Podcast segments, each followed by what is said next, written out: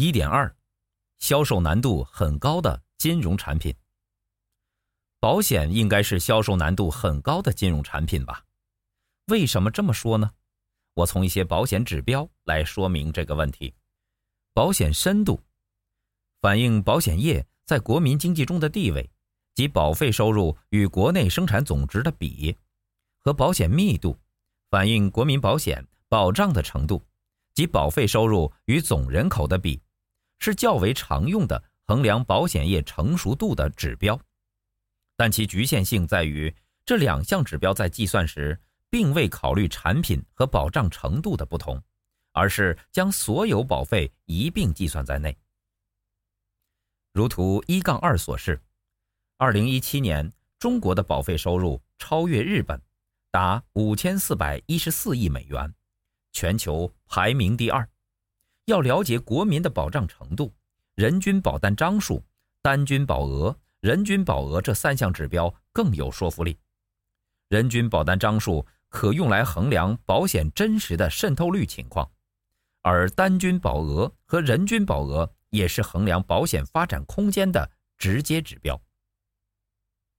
二零一七年公开数据显示，中国的寿险保单持有人数只占总人口的百分之八，人均保单张数只有零点一三张。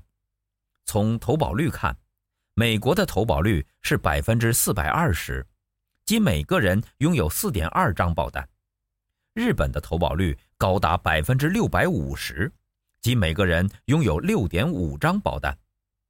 如果从有效保单角度看，中国投保人人均拥有寿险保单一点五张，人均保额为五点一四万元，张均保额为三点九五万元。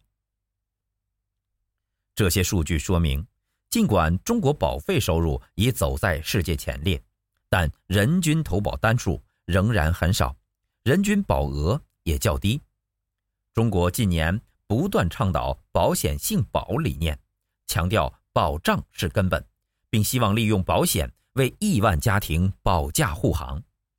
但要达到这个目标，研究如何克服保险的销售障碍是很有必要的。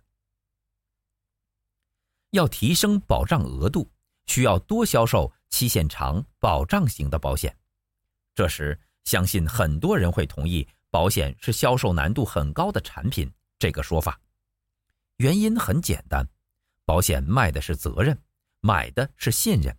保险是无形产品，也是一份长期承诺。实际上，与其说保险是非刚需的金融产品，倒不如称它为隐性的刚需。长期以来，保险业重视渠道和业务胜过客户和服务。如今，在保险性保的理念影响下，保险业必将更加重视客户和服务，因为唯有了解客户，才能为其提供风险保障。此外，服务不仅可以和产品取长补短，而且还能够带动销售，在保险业，若服务的场景能够得到进一步延伸，那么民众的保障需求就更容易被触发。面对销售难度很高的保险产品，我们应该如何进行营销呢？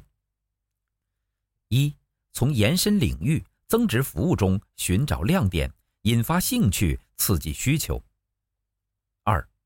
从赚钱、省钱。优质服务中寻找亮点，并进行包装。三，以积分为工具，与第三方的生活积分互通，客户可兑换免费的赠品，包括之前购买的保险产品。四，引入时间轴，保额随时间自动累加到个人账户。五，整合资源，跨领域营销。并以 O2O 或网店模式落地。六，从利用客户的碎片化时间着手寻找场景。七，寻找入口，先进入客户的脑袋，再进入客户的口袋。当然，我还有很多想法和建议，主要收录在本书第四章“营销与渠道”里，请读者自行参阅。归根结底，最重要的是。找对方法，让无形产品可视化，让无法体验的产品可体验。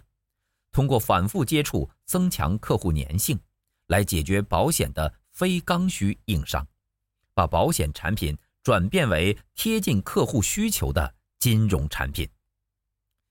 本节思考重点：一、为什么保险的落脚点要在客户和服务上？二、为什么保险销售如此困难？如何克服呢？